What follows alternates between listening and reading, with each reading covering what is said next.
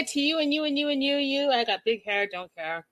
Welcome to 90 Day, The Melanated Way. I'm Linda Entwee. We are covering 90 Day Fiancé UK. Just please don't embarrass me. Season 1, episode 6.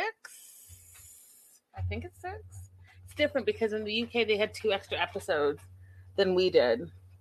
But we're covering all things UK. And I have to tell you, like, I do love... Oh, I look crazy. I do love 90 Day UK, you guys. Like, I love it. I think it's very, very entertaining. One of the things that I think is interesting, though, and I'm just trying to fix my background a little bit. That will work. We'll go with that. Hey, Radella. Hey, Texas. Gina. Hey, Vanessa. Oh, yeah, you guys are reminding me to do the housekeeping stuff. So housekeeping, shout out to, I think her name is Cristela. Cristela? I'm going to tell you right now because she pleasantly blessed me.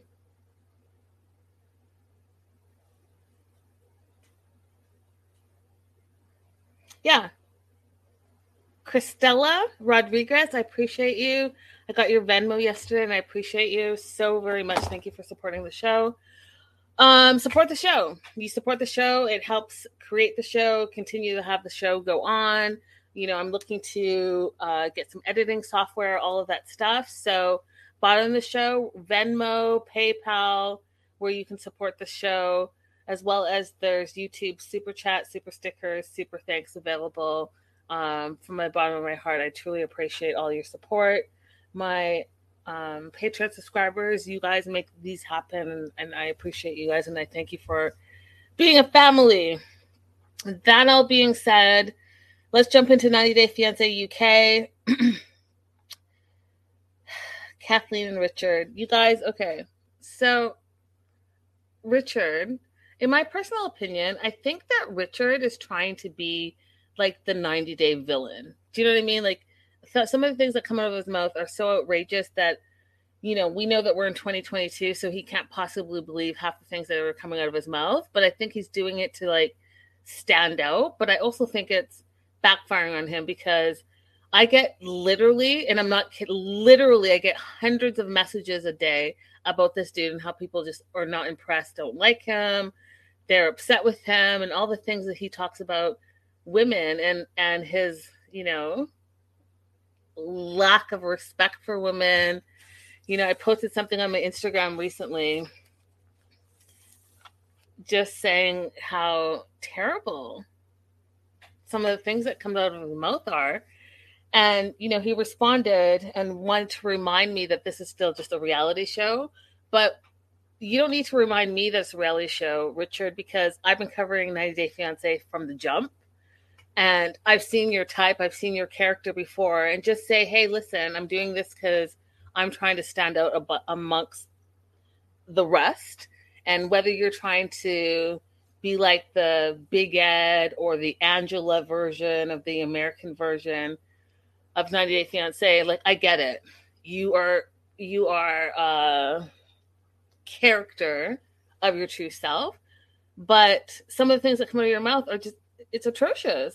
Yeah, this is the reaction he wants, though. That's what Crystal says. So, whatever it is that you're doing, whatever it is, if this is just a character, it's not really you, you're offending 50% of the population, and they're not here for it. And even in your social media, when you post a photo of yourself and of Kathleen, but then you super subscribe your face on Kathleen's body as if she doesn't mean anything and she's just a sex object, or, you know, like her dad said, like, are you a sex tourist? Whatever the case may be, that's the vibe that we're getting from you. And because you're portraying that vibe, that's you're putting it out there, and that's how we're reacting. So if you don't want this reaction, then you shouldn't put it out there. That's what I'm saying. So Kathleen and Richard are checking out of the hotel. They had a couple of days in the hotel to have, like, a romantic time before they move over to her parents' house. But, you know, Richard had a long flight from London, so he was tired. He fell asleep. He did all the things, but he made sure that she was available to give him a massage so that he could just fall asleep deeply. And Kathleen's super nervous because, you know, he's messy and he's opinionated. He says all these things. He drinks too much. He minimizes her. He's loud and proud, like she said, and she just doesn't want him to embarrass her. So it's been 3 years since he's seen her family, and she's hoping that he can be on his best behavior and not embarrass her and not do all the things that he's been doing, because her parents are going to go for it, right? And she wants to make a good impression on her parents, and she wants him to make a good impression on her parents. So she's trying to warn him, like, hey, I need you to be on your best behavior. But he's like, you know, I drink, I'm loud, and I'm proud. So let's see how it works out. Now, she says that, you know, if he messes up this chance, and he says this as well, it's a chance that the parents won't let her come to the UK. And my whole thing, you guys, is here's the thing. It's not like he's bringing her over on a fiancé visa or a visitor's visa. She is going on her own, so she honestly doesn't really need him. So, like, what is he bringing to the table besides the fact that he wants her to cook for him, clean for him, wash for him, be his sex object, all the things that he says that British women are too much work. So he wants to go elsewhere and find a woman that will bow down to his needs, right? So what does he bring to the table besides that? Because she is a medical professional. She speaks English. She's obviously a really good person and takes care of her family, all the things. What does she need him for then? Like, what is he bringing to the table, honestly? She doesn't need him. She can go there, get her job, and meet tons of other British men. So, like, what's the prize in this situation, right? So he's worried that if he messes up, that her parents won't let her work in the UK, and so is she. But she can go and work in the UK and just be like, yeah, no, I'm done with him, and I'm going to go and do my own thing, because it's not like he has anything that he's put on the line. Like, honestly, you guys, he's not put anything on the line. He's not offering her anything. He's not sponsoring her, and he's cheated on her and has lied to her before. So, like, what? What is she getting out of this exactly? A couple of trinket necklaces, a friggin' bunk bed. Okay. So Kathleen's dad, still thinks that he's a sex tourist. That's the first thing that his gut instinct said to him in the beginning. And so Richard is feeling nervous and concerned about the situation and whether he's going to make a good impression on the father again. And so they get in the rideshare and they get to her town. And what is his first worry, you guys? His first worry is not about her.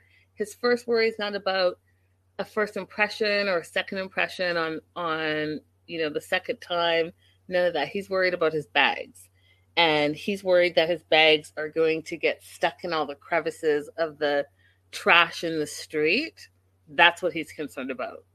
That's his concern, y'all. So that just shows me exactly where his mentality is. It's very selfish. So he meets with her family.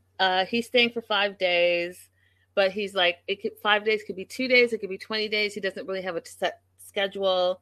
He wants to see how it goes for him. And as he gets there, the mattresses arrive, and, you know, he bought the mattresses, and Kathleen is respectful of that because she feels like he wants to learn to live how she lives, but he wants to make sure that he has the luxuries that he can't do without. So he can't do without a bed, and he can't do without the mattresses that he bought. But the mattresses arrive, and we don't know if they're going to fit in the room that they're supposed to fit.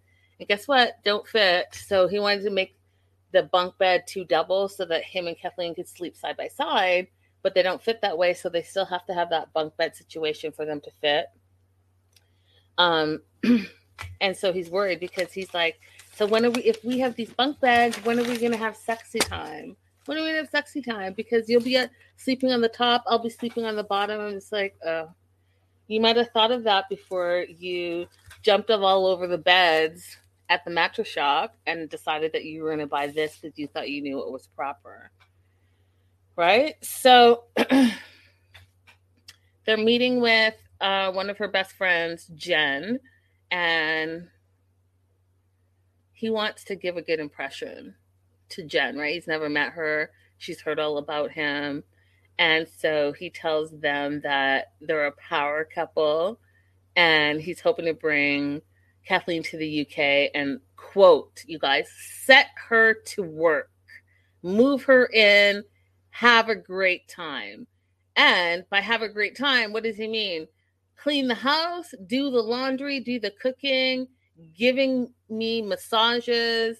And then, listen, you guys, he wants her to be wife material. But what does wife material mean to Richard from 90 Day Fiancé? Let's just pop this up right here. So wife stands for W, washing, I, ironing, F, fucking, E, etc. And when I say, ugh, he is so gross to me right now, gross to me in that he actually said that on international TV for the whole world to see, for his son to see, because, you know, he's someone's father, for his ex-wife to see, for his future fiance to know that that's how he feels. All of it's disgusting. And Richard, you could tell me that this is just a TV show and you're just a character of a TV show. But I'll tell you, other characters have never said anything so atrocious. Even Angela, who's outrageous, has never said anything like this. So you're trying to tell me that to you, wife stands for washing, ironing, fucking, and etc. You need to just stand all the way down. And then when you talk about women, British women being too much work, maybe you're too much work. And maybe you're 41 and single for a reason. Maybe you're 41 and single and all your friends talk shit about you, saying how terrible of a person you are, including your ex, because of this behavior and the things that come out of your mouth. Now, you might think that you're being funny. You might think that you're being a caricature of yourself, your true self. But I still haven't seen it. Everything leads to a road where this man thinks that he's better than and can control any other woman that is from a third world country.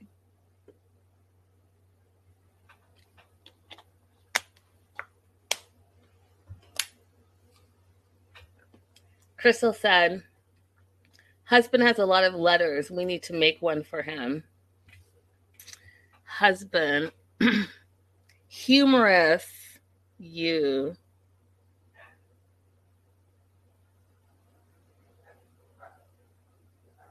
Unfulfilling, B, bastard, A, antagonist, N, nonsensical, and D, dumbass.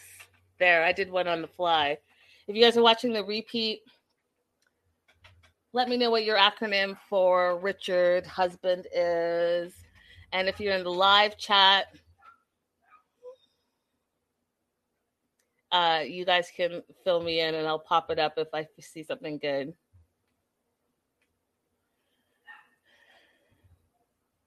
Unbelievable. Just unbelievable. So he's meeting with Jen, talking with Jen, Kathleen's best friend, and Jen is not enjoying what she's hearing. So Jen wants to know if he'll be able to help Kathleen with the household chores once she reaches the UK. And Richard's like, oh, well, you know, I'm not going to force her to clean. If she wants to do it the day after, then she can. But ultimately, it's my partner's responsibility. So let me get this straight. If she doesn't cook and clean and do all the things for you, the ironing, the washing, the fucking, et cetera, on the same day, you're going to give her some leeway she can do in the next day. But you want everyone to know that ultimately it's her responsibility. What's your responsibility again? What are you providing again? Because again, you're not sponsoring her. There's no K-1 visa process.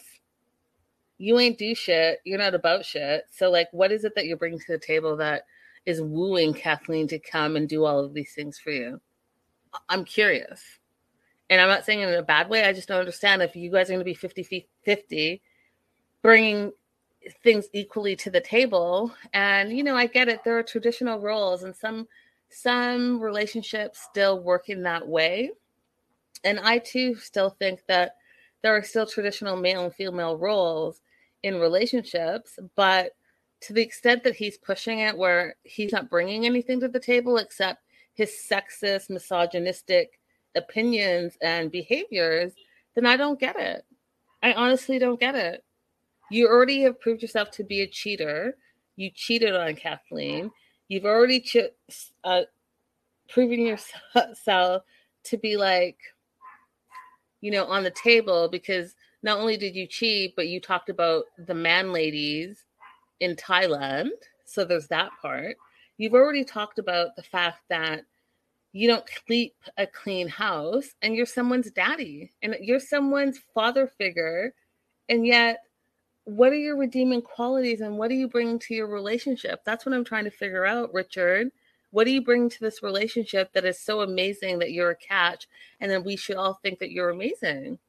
Because besides degrading women and degrading Kathleen, and not just on the show, but on your social media where any picture you post of her, you supersede your face on her, unless she doesn't want to be part of social media and you're respecting her privacy. I don't understand what's happening. I don't understand what's happening. So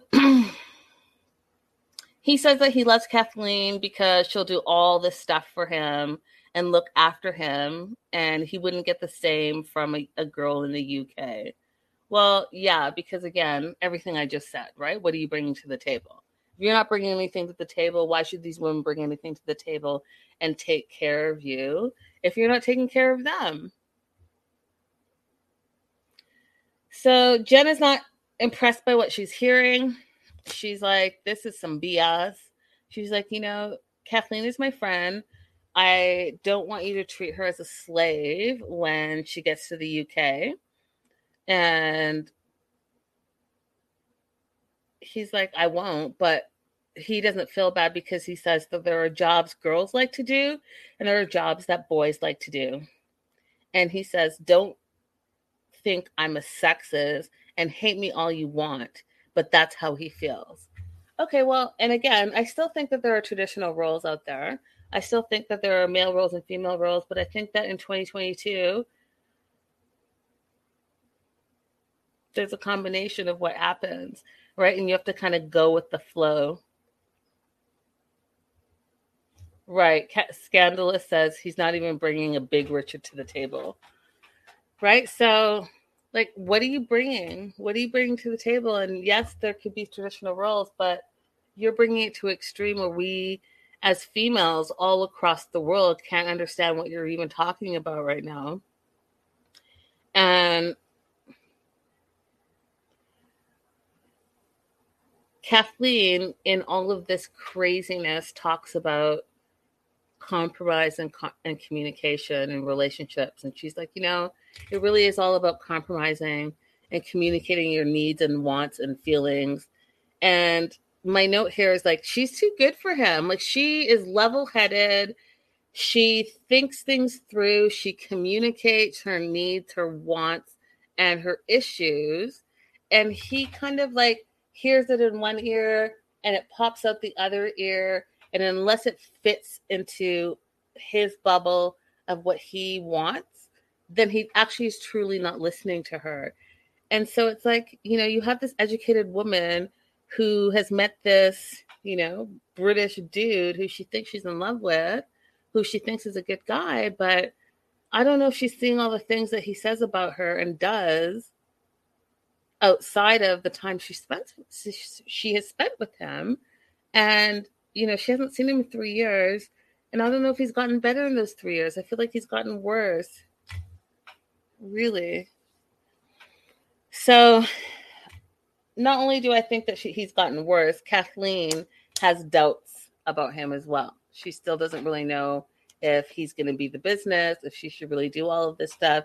She has doubts because, you know, she's still coming off of the fact that he cheated on her. So they get back to her house and she makes dinner and she's decided that she's going to make some exotic foods.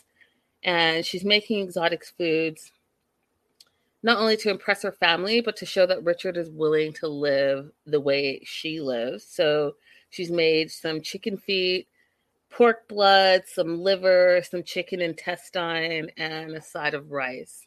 Right? Yep. Definitely exotic, definitely over the top, right, for a lot of people. But I'll give you this. This is the one thing that I will say about Richard. He did take it with ease, and he tried it without making a big fuss and dealing. We've watched 90 Day Fiancé long enough to know that all of the exotic foods from anywhere else. We were in Nigeria. We were in Ethiopia. We were in Egypt, where the Americans are just so close-minded and they like huff and puff and all the things about food that's not American food. And even on UK, you know, Katie is one of my favorites, but even Katie, when she went over to Mexico, she was terrible about just being like, oh, this is not what we eat in Britain. You know what I mean? Like there's just that mentality. So I'll give Richard this, like he was open to it and he tried it and he said, you know, it's not too bad actually. And she was happy about it. And I was happy about it too, because you know what? He tried it. He wasn't rude about it. He wasn't making a big friggin' deal like all the other characters that we've seen thus far on 90 Day Fiancé and 90 Day Fiancé UK. And he was respectful of her culture. And that's all you ask. That's all we ask is, you know what?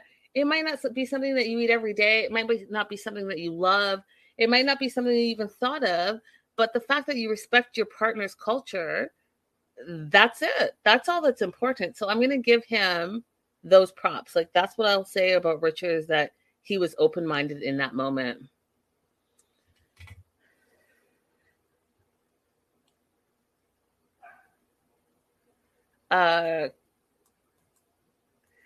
Crystal said, the chicken feet made me think of the family Chantel. Scandalous said, I wish Mama Pedro voodooed those chicken feet that Richard ate. So yeah, we've seen that, been there, done that. But Richard took it like a champ. So I'll give him that for sure. So they have dinner. After dinner, they're sitting around in the living room. Richard has brought gifts for the family. He got matching crosses for her parents, so her mom and her dad.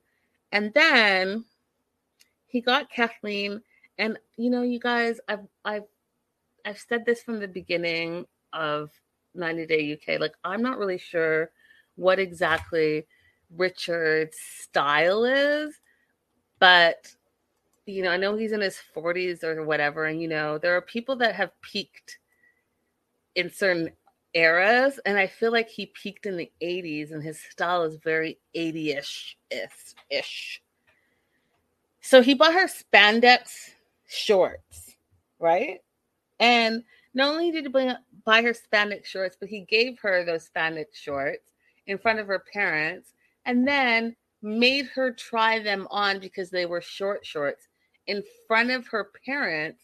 And I was just like, he has no respect for anything or anyone. Like, honestly and truly, it really just is about him. Like, what girl is going to be like, yeah, let me just try these short shorts on in front of my parents? He didn't give a shit. This fool did not give a shit. He was just like, yeah, wear them and bring them out. And she's like, you know, she finds it weird. He gave it to her in front of her parents. Kathleen, you're not the only one that found it weird. We found it weird too. And it goes to maybe give a little credibility or more credibility to the fact that her dad thinks that he's a sex tourist.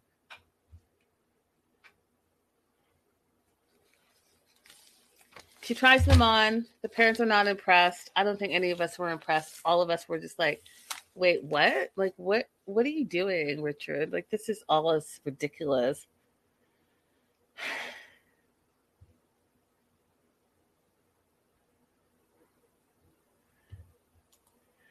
Crystal says, edits the Instagram shorts that are meant to make your butt look big so it's not even regular spandex shorts. And Scandalous says, those were the short versions of the TikTok leggings. All that. So clearly it was about him and his sexual needs and not about really being a gift for Kathleen. All right. Moving on to Emma and Hussein. You guys, I just don't even know. I don't even know what this woman is thinking because she seems like a lovely lady. She has a lovely life. She's a beautiful young adult daughter. And I just don't get it. Like, I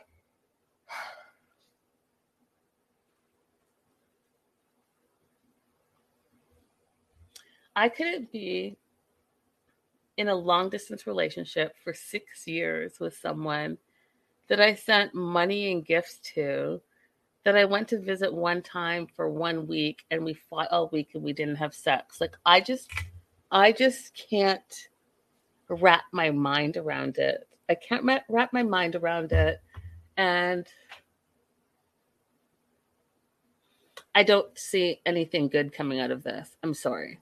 I just don't. So the paperwork's not back for Hussein yet, right? So remember, they're supposed to go to Turkey and get married in the next little while. And he hasn't put the paperwork in yet, and she hasn't heard back from him.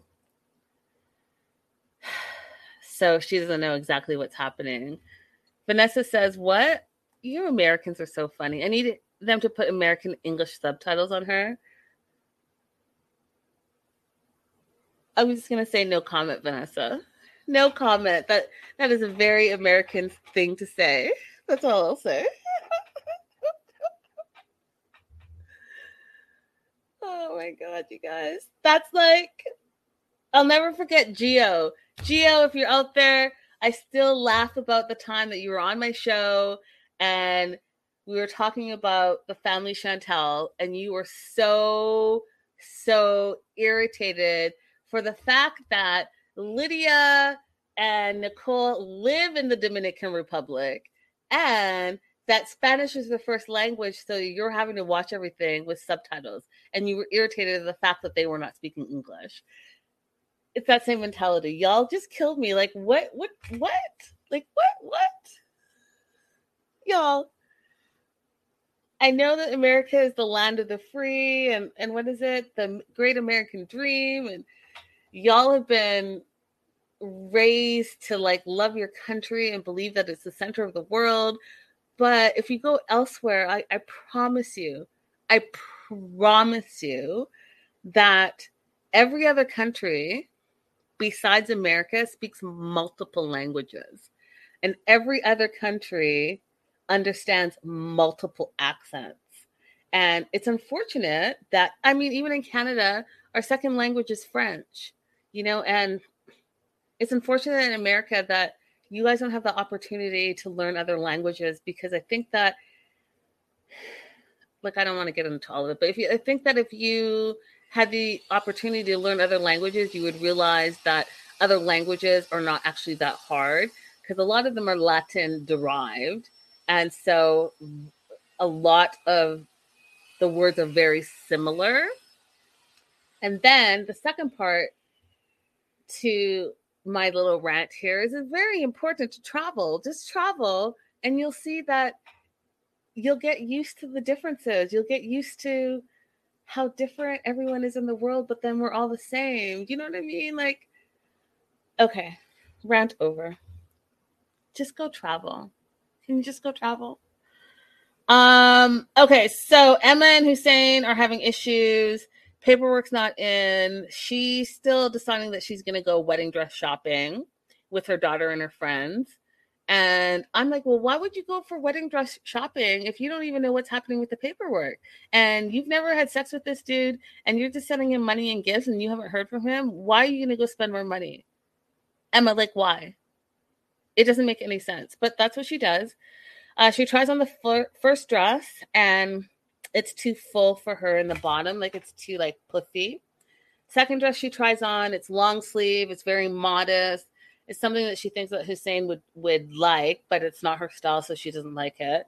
The third dress is simple. It's a simple flow. It's not too full on the bottom. And so that's the one that she's going to go with. And so she's like, you know, this is it. And it made her feel like a real bride. And she was happy that her daughter Kenzie came with her, because her daughter Kenzie can wrap her mind around, like, after all these years, because you have to remember, it's only been Emma and Kenzie their whole lives. Even when Kenzie was born, there was no dad in the picture. So Kenzie doesn't even know who her dad is, never grew up with him, doesn't know who he is. So she wants to make sure that Kenzie is okay with the fact that she's remarrying after all these years, and that she's going to have a father figure in her life.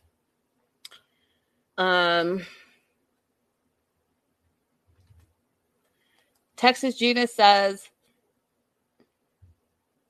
I grew up in Orange County in LA and Riverside, and you grew up extremely cultured. I mean, from the time I was eating food, I was eating all kinds of different ethnic foods, and I became a huge foodie.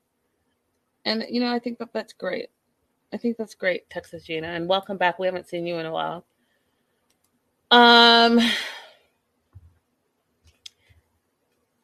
Vanessa, you, me, Crystal.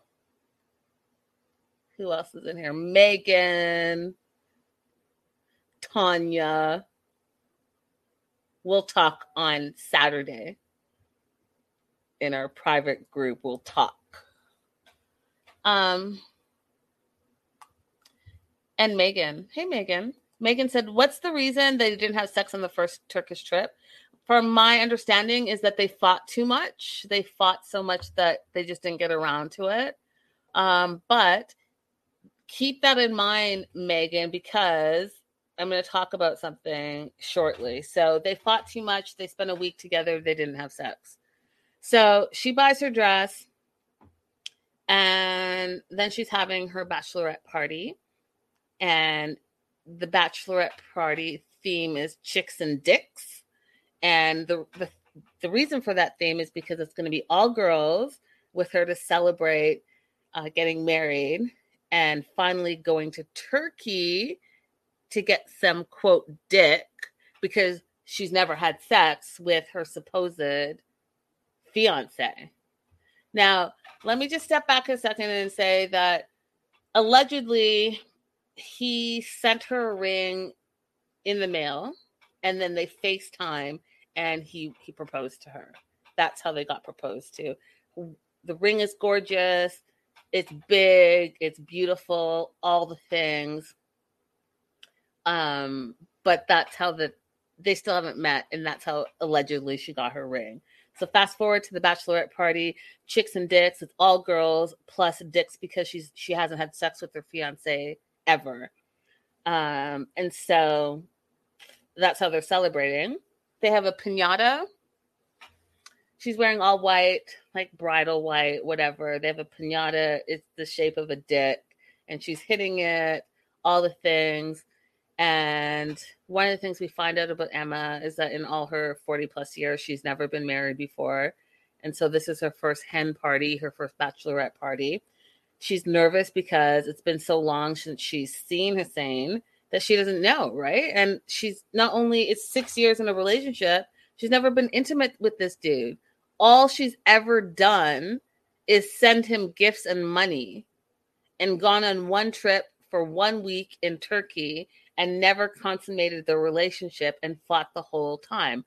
So of course she's nervous because 6 years later, all of a sudden he proposes. And why do you think that is, fools? Why do y'all think that is? Olivia's in the building. Olivia, I am mad at you, and you know why. So she's nervous and doesn't really understand like what she should do, right? So because she hasn't had sex with him yet, they've been together, and I use the term together very loosely, right? 6 years, you spent 1 week with him, you have never had sex with him, you spend all your money on him, on gifts and money, but you've never done it. And so she's like, how do I handle it? Like when I see him, do I hug him? Do I kiss him? Do I, like, what do I do? And her friends were like, you know, have you ever, you know, sexted with him or FaceTime and had sexy time? She's never even done that, y'all. Now, I don't want to be a Debbie Downer. Okay? I don't want to be a Debbie Downer. But I have to tell you that this is just giving me the UK version of Muhammad and Eve. That's what this is giving me. Like, the age difference, the fact that he ain't about shit, he ain't done shit, he has not had to do anything, and she's supporting the whole relationship. That's giving me that vibe. He wants a better life. He wants to work on his bodybuilding career, and he thinks that he can probably do better in the UK and have more exposure, and she's going for it.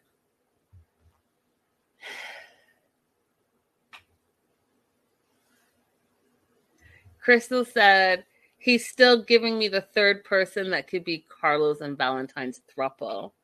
I mean, that is a whole other conversation. So,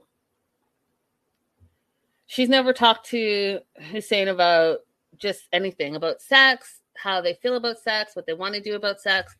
And you guys know that I say this all the time, that you have to have those conversations before you get into these serious relationships. So, one, how do you feel about religion? Are you religious? Are you not religious?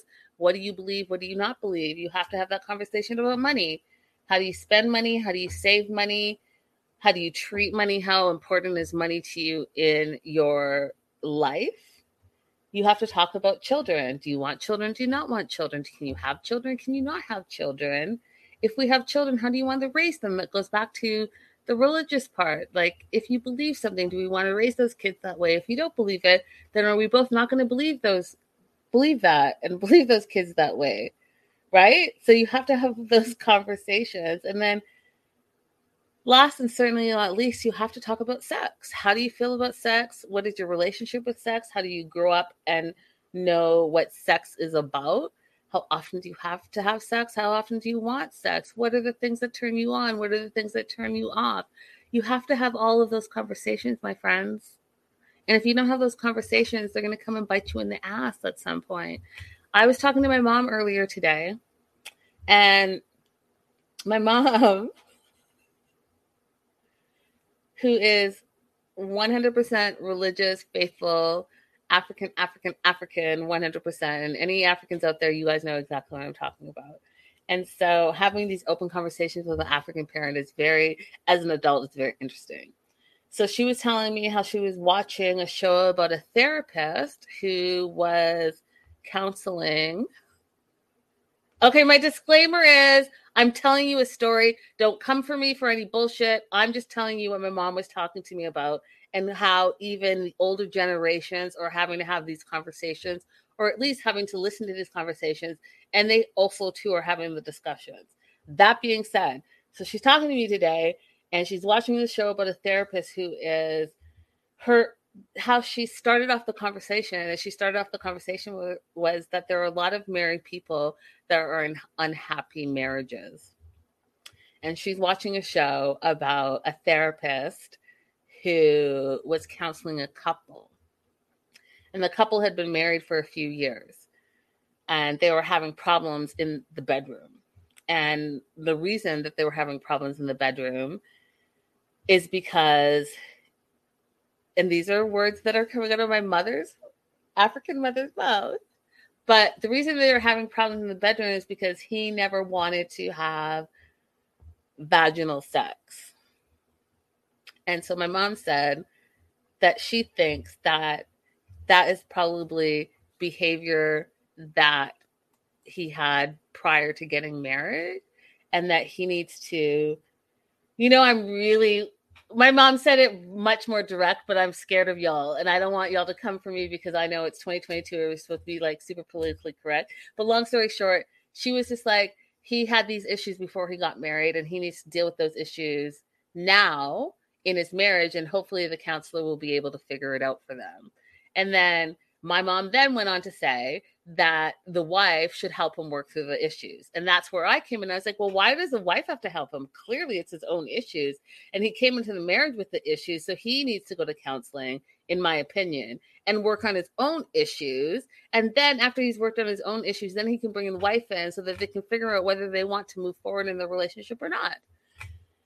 And then my mom said, well, I think that they should both go to counseling so they can both figure out exactly what it is that they want from the relationship and exactly what it is that is the issue in the relationship. And then they can both move forward. So all that being said, going back to what midwife Cristela said about Hussein giving, oh my God. About Hussein giving her, throuple vibes. We don't know.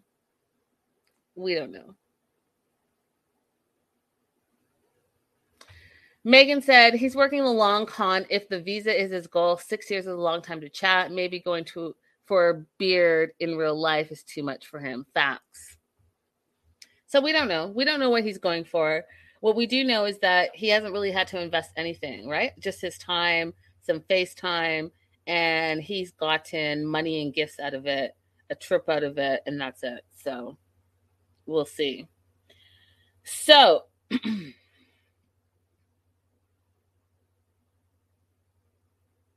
Emma's friends are like, you really need to have this conversation with Hussein. Like, what does he want? What are his wants and needs? And what do you expect on this trip from Turkey? And if we're getting married, what does that look like sexually for us? And have you ever had that conversation? And she's like, she's never talked to him about it. In 6 years, you guys have never talked about sex? In 6 years? Okay. So the wedding's around the corner. Hussein still doesn't have his paperwork. And now, guess what? Hussein and Emma got in a big fight, huge fight. They stopped talking. And she said to him, you don't love me, you don't like me, and you don't want to marry me. And guess what he said to her? He said, you're old, you're fat. And that hurt her feelings. So she told him that he has a small cock, which I was like, well, how would you know he has a small cock if you've never seen it and you never test rode it?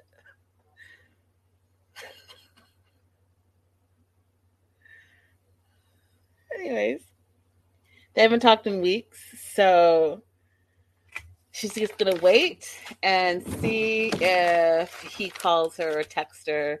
But if he doesn't call or text, if he doesn't show up to Turkey, then guess what? She's done, because that's the infamous 90 Day Fiancé saying, I'm done, I'm done, I'm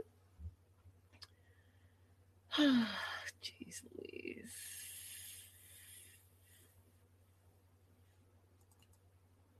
Why is this picture so small? So next up, these fools that I have to tell you that I'm just 100% convinced that, oh, do I not have a picture of them? How is that possible?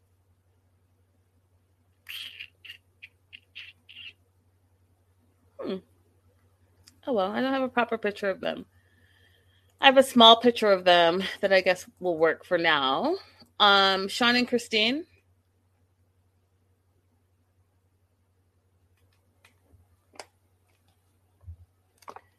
Sean and Christine, you guys cannot convince me that Christian is Sean's child. You will never be able to convince me of that, because it's just not true.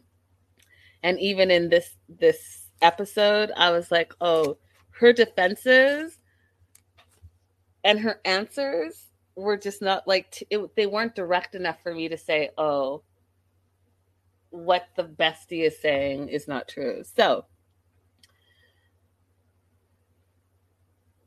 Christine says, you know, living together is a dream come true. But she wants to have a talk about Christian's room, right? Because we all saw how Christian's room is a hot friggin' mess. Like how Sean lives in general is just a hot mess, right? He's disgusting with the dirty dishes in the cabinets and shit all over the place. It's just awful. So she's having that conversation because, you know, Christian is only 3. And if that's going to be his room, it can't be a health hazard and it can't be dangerous for a 3-year-old. And she's like, it smells, it's dusty. And the flat itself is so messy and untidy that they're going to have to do something about it so that they can all try to live comfortably in this, you know, 1-bedroom or 2-bedroom flat. So what she's gotten to doing is she's put notes in the kitchen for organization, where things should go and where dirty dishes should not go. And she even put a note on the window saying, if you want boom boom, then keep clean, right? So if you want to have sex, you're going to need to not be so disgusting and filthy and clean up after yourself. So if you want a good time when we go to bed, then go ahead and not only put the dishes in the sink and not in the cabinet after you use them, but go ahead and wash them. And so she asked him, you know, what are you going to do? Like, what are you going to clean this room? It's just junk everywhere. And it's stressful to me. And it's stressful because Christian can't sleep in that room because it's a hot mess. And we need to clean it for not only Christian's safety, but for his health. And so he's like, well, I was going to clean it. He's like,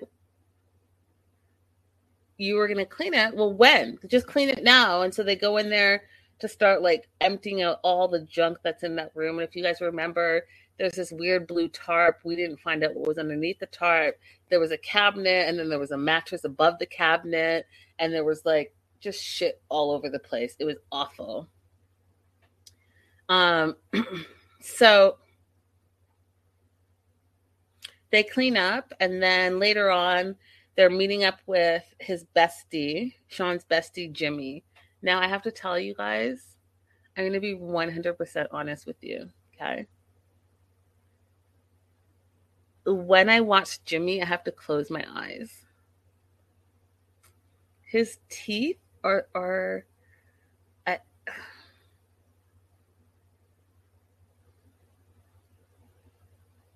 there's just so much going on with his teeth. Like, some of them look like they're weapons. Like, weapons that want to, like, jump off of my screen and, like, poke me in my face. And I just can't. Like, I don't understand. And, you know, Olivia, she's from the UK. She was in the live chat. And the UK is like Canada, where I'm from, where we have free medical and dental, so I don't understand what the issue is. Like, it's not like he has to pay out of pocket. Why does that tooth, why is it, first of all, so thin, and it looks like it's going to, like, kill me? It's like going to, it's like, oh. Anyways, I close my eyes. So they go to meet Jimmy, and you know, Christine really wants Jimmy to like her because, you know, Jimmy is Sean's best friend. And, you know, they sit down, they're having a few beers. Jimmy's like, you know, how do you like the UK so far? And she finds it really cold. And Jimmy just kind of lets loose. Jimmy's like, you know, listen, Sean has been struggling lately. And he's been depressed and he's been lonely. And I'm happy to see him here with you, looking different and looking like he's less sad and alone. He's got a fresh haircut. He has a fresh shave. He hasn't had that in a long time. And, you know, he's just been really sad and stressed out. And so I'm happy that you're here. And it seems like, you know, things are better for him. And Christine's like, you know, I'm really glad that Sean was able to lean on you for advice and was able to have you as a friend so that he didn't feel so alone. So, you know, that's a good thing that he would have less worries. And then Jimmy just cut to the chase. He's like, do you love Sean? Like, do you love him? And is it not just for the money? And Christine said, of course I love him. And also, it's none of your business if he's sending me money. And I was like, oh, that's a weird answer. Right? Because, you know, remember, he's leaving himself with only like 50, 60 pounds a month. And he's sending the rest of his checks to her and her, what, 3, 4 other kids by other different, like 2 different baby daddies and her parents. They all live in one spot and he's sponsoring their whole life. And even she told them that even when she comes to the UK with her faux baby with Sean, that he will continue to sponsor their lifestyle. Right? So I don't think Jimmy's wrong in asking for his best friend, like, do you actually love him or is it all about the money? And she's like, you know, that's none of your business. Well, it is his business because that's his bestie and you're coming across as a gold digger right now. So if you're not a gold digger, then go ahead and say that you're not. So not only does he ask about the money that Sean has been consistently sending her for year in and year out and year in and year out, he also asked about his intentions, her intentions.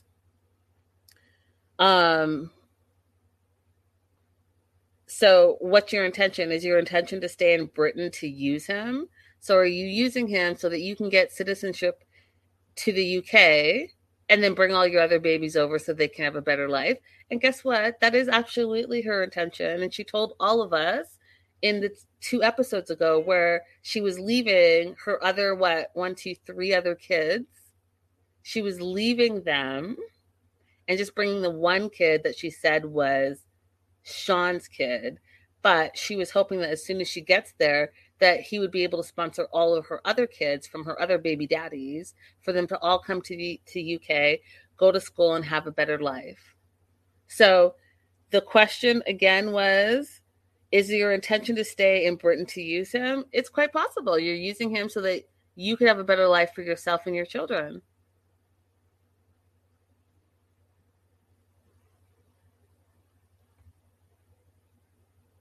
She got defensive, said it's none of your business if he's sending me money and what my intentions are. And the last question that Jimmy asked, that was the most important question that we all have. And I believe that the question is, no, that's not your biological son, is Christian definitely Sean's father? She got really mad, and her answer was, that's a shit question. I have nothing to prove. Who are you to judge me? And she's willing to do a DNA test to prove. But guess what? Sean comes back from wherever he was, bathroom, took a phone call, whatever, and he is so adamant that he doesn't need a DNA test. Yeah, fool, yeah, you do. Yeah, you do need a DNA test. 100% you need a DNA test. And you're fooling yourself and everyone else around you. If there's a small doubt, that's coming from somewhere. If we all think the same thing, it's coming from somewhere. But you're so adamant because you know that if it's not your son, that's going to crush your heart. And you don't really want to know the truth. What's the saying? What's the movie, you guys? I know you guys are movie aficionados. What's that movie? You can't handle the truth. That part. He can't handle the truth. He doesn't really want to know the truth because he can't handle the truth because it would burst his bubble. He spent hundreds of thousands of dollars over the last 3 years sponsoring this woman who he has really believed is going to be his wife.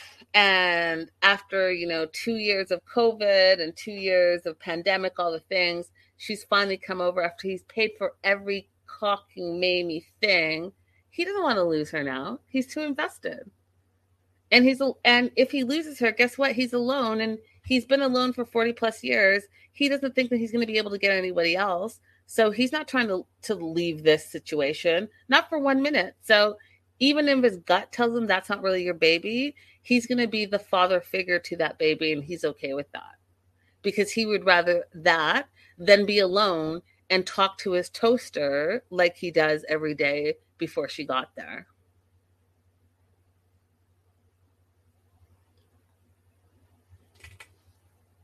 Facts. Megan says Sean doesn't want to know that that baby isn't his. Crystal says the mama will get the DNA test. Mama being Sean's mom. Don't let her babysit one day. Yeah. I mean, yep. All that.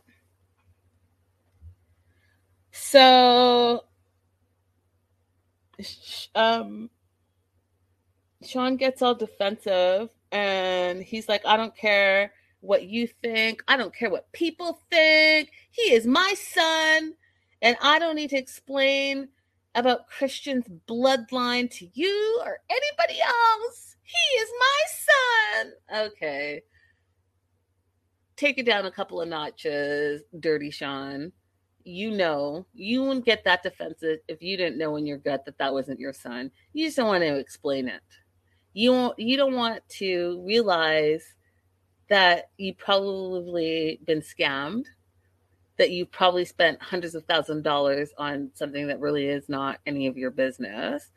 So just settle down. We get it. You want to be defensive? We get it. So they storm off because they didn't like the questions that Jimmy was asking. And instead, they're going to go and have a proper private date night. And they feel so in love because they're in person together.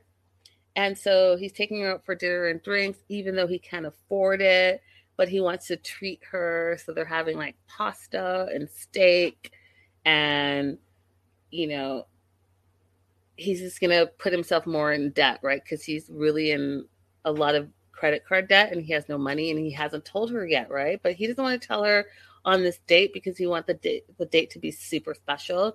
And he's like, oh, I'll tell her tomorrow or the next day or the next day. Sean, you're not going to tell her.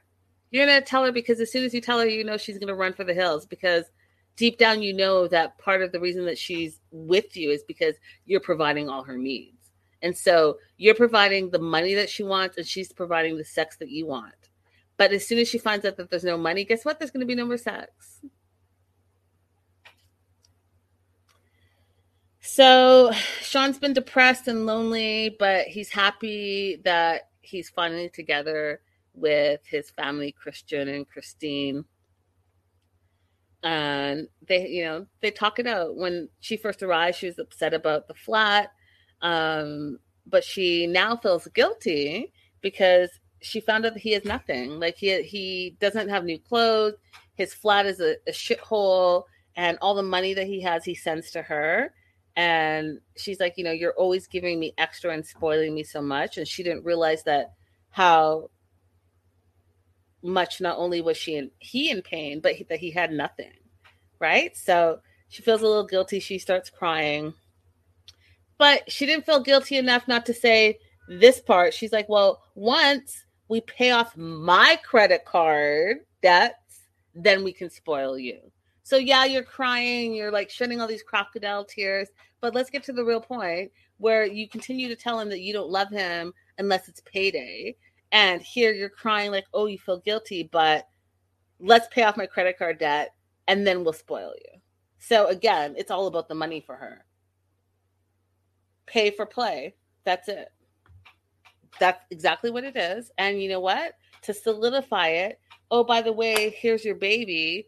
He may not look like you. We may have had sex maybe one time, whatever, during the 3 years that we were away from each other. But I'm going to say that this is your baby. So now I'm going to need you to support this baby. Oh, and can you support my mom? Oh, and can you support my dad? Because they live at home too. Oh, and by the way, I have 2 other baby daddies that are deadbeats because I've done the same thing. So can you support my 3 other children? Oh, Sean, you're going to send me all your money? Cool.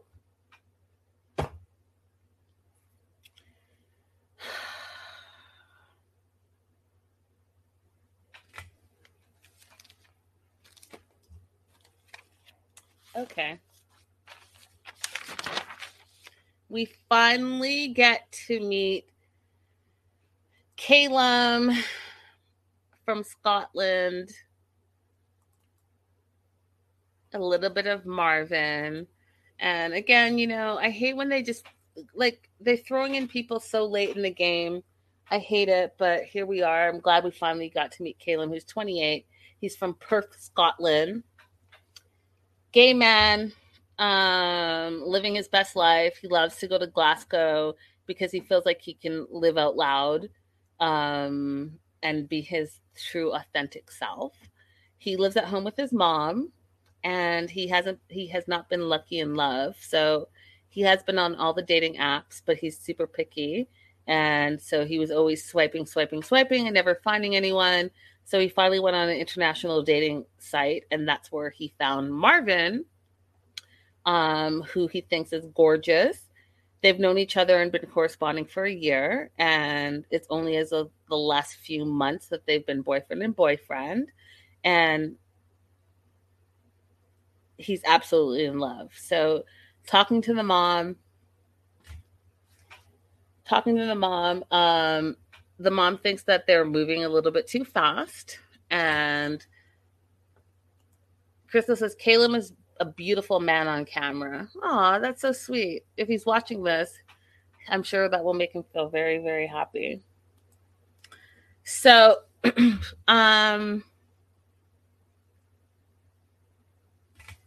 Megan says, maybe they didn't have enough drama for them to get some good edits. Maybe.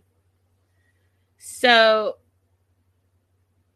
the mom thinks that they're moving too fast, but Caleb's like, this is 2022. This is how our generation does it. We meet online.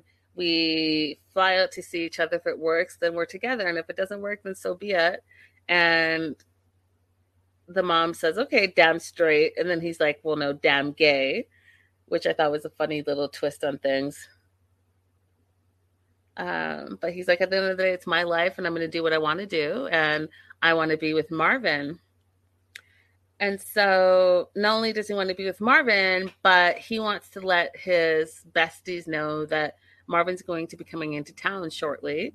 And so he has a pajama jam party with a couple of his besties and tells them, hey, listen, I met this guy online from the Seychelles, and we've never met in real life, but yes, we FaceTime and we've text and all the things, and we're in love. And the friends were like, well, how do you know he's not catfishing? He's like, well, because we FaceTime. So I know he's a real person, and I know that those feelings that he has for me are real, which again, you guys, I'm just so skeptical about online relationships, you guys. I just don't think they're relationships. I just really don't. I'm having a hard time trying to justify, hey, I've never met you. We've been talking for 6 years, but we're in a relationship. Like, what is that? You can say you guys are online pals, but in a relationship? Like, I'm sorry. If I've never met you before, I'm not sending you gifts and money, and I've never met you in 6 years. And then you randomly send me a ring in the mail, and then you FaceTime and be like, hey, let's get engaged. And I'm going to take on the responsibility, not only bringing you over to my country, but them sponsoring you. Like, doesn't make any sense. Listen, I might be too old school, but I just don't believe it. I don't think that if you have not spent any quality time in real life, then I just don't think it's a real relationship. But that being said, his friends say, how do you know he's not catfishing you? And he explains that, he's actually seen him FaceTiming and online.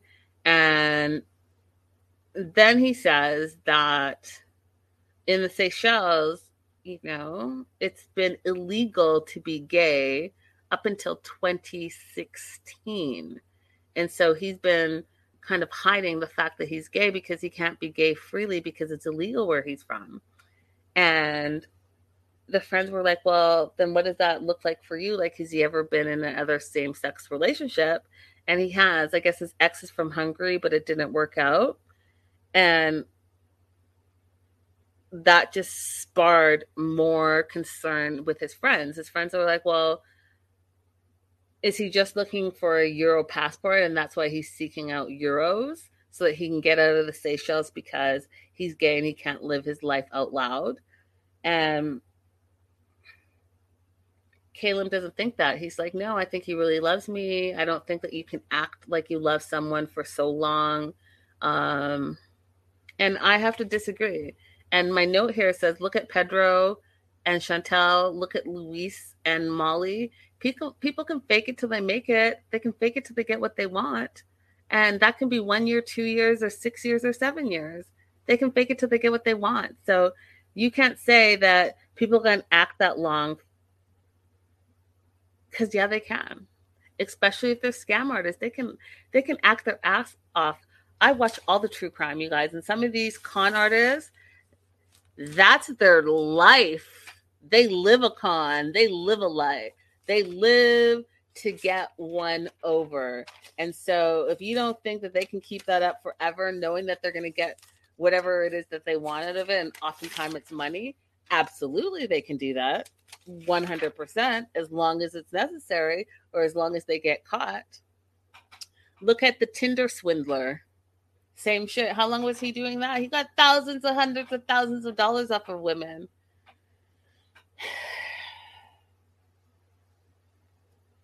Crazy. So I not only said, yes, they can act that long. Look at the Pedros, the Luises. Oh, and by the way, look at the Mohammeds. Both Mohammeds on 90 Day Fiancé. Same shit. Green card. Acting a fool. Running amok. But they did it long enough to get the green cards. Long enough to get what they wanted. So that happens. The very next day, he is meeting up with his best friend, Becky, who's super protective of him. She's kind of on the fence about this whole relationship. She thinks it's different to talk online and on the phone versus being in real life. And she feels the same way that I feel, where you can pretend to be anyone you want online, but the fact that you live so far, far away, we don't know who you really are.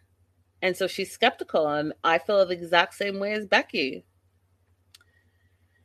She goes on to say, you don't know what he's like in person, which again is what I just said. You don't know how that person is day in and day out. Unless you spend time with someone day in and day out, some people, like, how do you know? Tell me, how do you know how they truly are?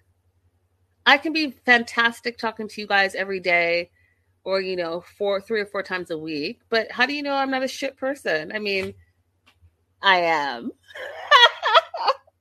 No, but I am. But you know what I'm saying? Like, you can be whoever you want online. So how do you know that he's just not a shit person? You haven't spent any time with him in real life. And so she's very skeptical. You don't know who he is in person. And Caleb's convinced that he knows who Marvin is, that he loves Marvin, that he wants to be with Marvin. And him and Marvin have been talking about engagement. And Becky's not for it. She's like, this is too much. You've never even met him in real life. So, like, what are you even talking about engagement? You don't even know who he is. And I dare say, do you even know where he lives? Like, if you went to Seychelles, would you be able to drive to his house and know where he lives? What's his favorite color? Does he live with his parents? Who are his parents? Does he have siblings? Where does he work? What does he do? How much does he make? What does he drive? What is his favorite fruit? What is his favorite drink? I bet you can't answer any of those questions because you honestly don't know, because you've never met him in real life. What are his eating habits? What are his sleeping habits? Does he snore when he sleeps? Does he sleep on his side? Does he sleep in a fetal position? What are his sexual likes and desires? Like we learned on Love in Paradise, are you both tops and bottoms? Are you bottoms and tops? What does that look like for you guys? All the questions, you guys, that you clearly obviously don't know about, but you guys are talking about marriage and engagement. Anyways, Becky thinks it's too much. And one of the things that Caleb confides in Becky is that not only was being gay illegal till 2016, it's still illegal. Marriage is not legal for gay people in the Seychelles in 2022. So you can't be gay and out and want to marry your partner in the Seychelles. It's just not legal. You can't do it.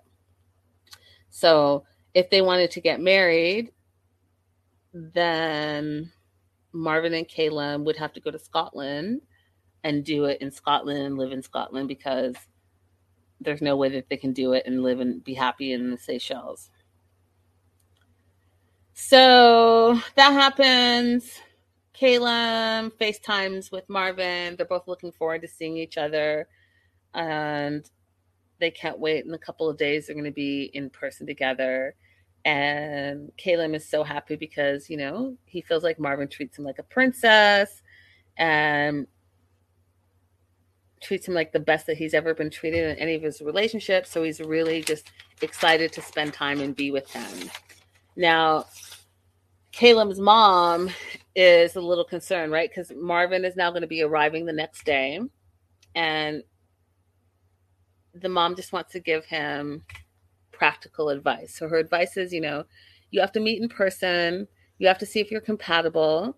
And, you know, even though you think there's a chance that he might propose, it may be too soon. You need to get to know each other and don't rush it just because you only have a few weeks to see each other in person. You can't rush it. If you rush it, you will never really know if this is supposed to be your person or if you're just rushing it because you only have 2 weeks in person. And the other thing is, if he is indeed proposing to you, why is he rushing the proposal? Like, what's in it for him? Does he want a visa? Does he want to come over to Scotland because Seychelles doesn't embrace gay people? You know, what is it? You have to know that he's not using you and he loves you for you and not just for what you can provide for him. And I thought that that was the best advice that Caleb's mom could give him. And not only was that the best advice, Caleb's mom is beautiful. I don't know how old she is. I don't know her name because there were no lower thirds, which is really irritating about the UK version. They don't really tell you who the third party players are. But I loved her. I was like, let's get to know Caleb's mom more. She comes with all the wisdom. That was the show, you guys. And I'm all about 90 Day Fiancé UK. We haven't met. Who have we yet to meet? And we are already halfway through. We haven't met what people are calling the Jenny and Submit of 90 Day UK. We haven't met Sam and Pat yet. I think from the previews that we might meet them next week. But again, they've been throwing those previews in since it started. So we may or may not. But this is one couple left that we have to meet. We were waiting for Caleb and Marvin. And Sam and Pat are the last of the grouping of the UK version that we have to meet. So hopefully we'll meet them next week. That being said, you guys, thank you so much for watching and joining. A lot of people in the live chat. I appreciate you guys. Don't forget to like and subscribe. Don't forget to support the show. Again, bottom of the screen, you can see where you can support the show. And then I will see you guys later for more shows. We'll see you later. Bye for now.